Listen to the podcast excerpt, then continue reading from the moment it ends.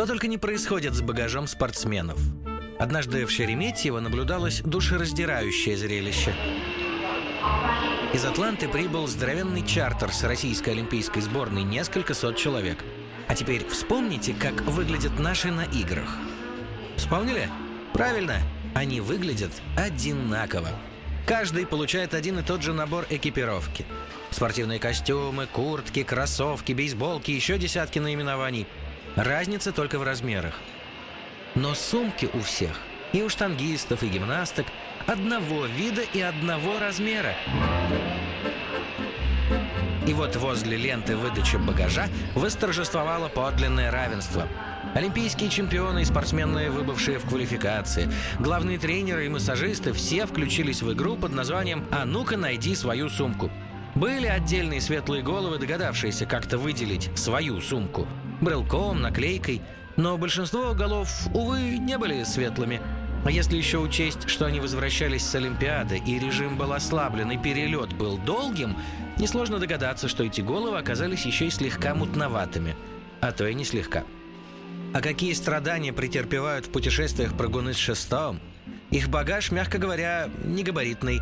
Длина шеста, напомню, почти 5 метров, и не в каждом самолете грузовой отсек способен вместить такую длинную вещь. О мытарствах биатлонистов и стрелков со своим оружием и говорить нечего, но больше всех страдают, конечно, бобслеисты – Транспортировать их железную бандуру – сущая мука. Не мудрено, что на играх в Сочи именно бобслеисты из Ямайки несколько дней были чуть ли не главными ньюсмейкерами, хотя ни о каких медалях и речи не было.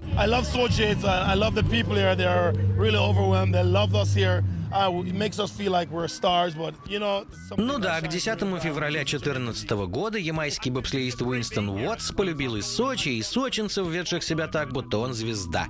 Пятью днями раньше настроение Уотса было совсем другим. В Олимпийском аэропорту Уинстон и его партнер, разгоняющий Марвин Диксон, обнаружили пренеприятный факт. Их багаж не прилетел. И ладно бы только экипировка и всякие там зубные щетки. В Сочи не прибыло самое главное место багажа. Собственно, Боб. Им просто не на чем было выступать.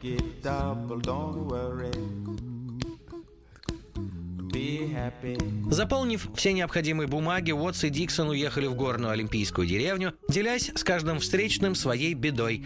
В результате новость о том, что двое бравых ямайцев остались без баба, оказалась главной темой дня. И ведь даже расслабиться самым привычным ямайским способом не представлялось возможным ввиду антидопинговых правил. А хотелось.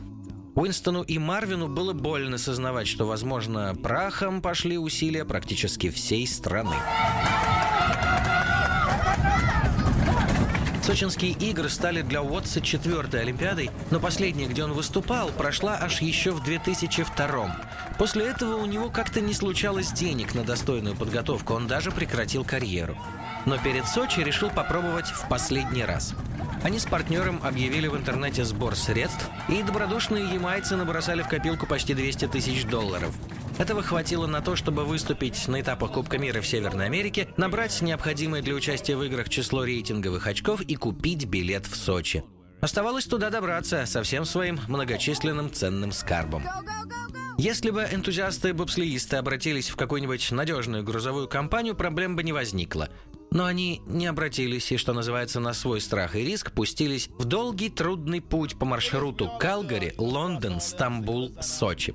В каком из аэропортов их Боб свернул не туда, было совершенно непонятно, и почти сутки пара незадачливых олимпийцев бесцельно слонялась по Красной Поляне. «Я вообще не знаю, что нам делать», — говорил Уотс. «Но такой случай у меня плана не было». Но вот ночью в одной из соцсетей появилась запись только что прилетевшего в Сочи пассажира. Все это время транспортер украшают и совершает по нему 63-й оборот четыре сумки знаменитой сборной Ямайки по бобслею. Самих ямайцев не видать. Клич был подхвачен многими, и вскоре Уинстон с Марвином примчались в аэропорт за своим вожделенным Бобом. Уже на следующее утро они тренировались наравне с остальными и в итоге заняли 29 место среди 30 экипажей – но не расстроились. Во-первых, изначально ехали не побеждать, а участвовать. Во-вторых, у них на Ямайке вообще не принято расстраиваться. Приехали покататься и покатались, чего еще желать? Есть только одна проблема. Как известно, любишь кататься, люби и саночки возить. А с такими саночками довольно трудно. И don't worry, и be happy. When you worry, you make it double. Don't.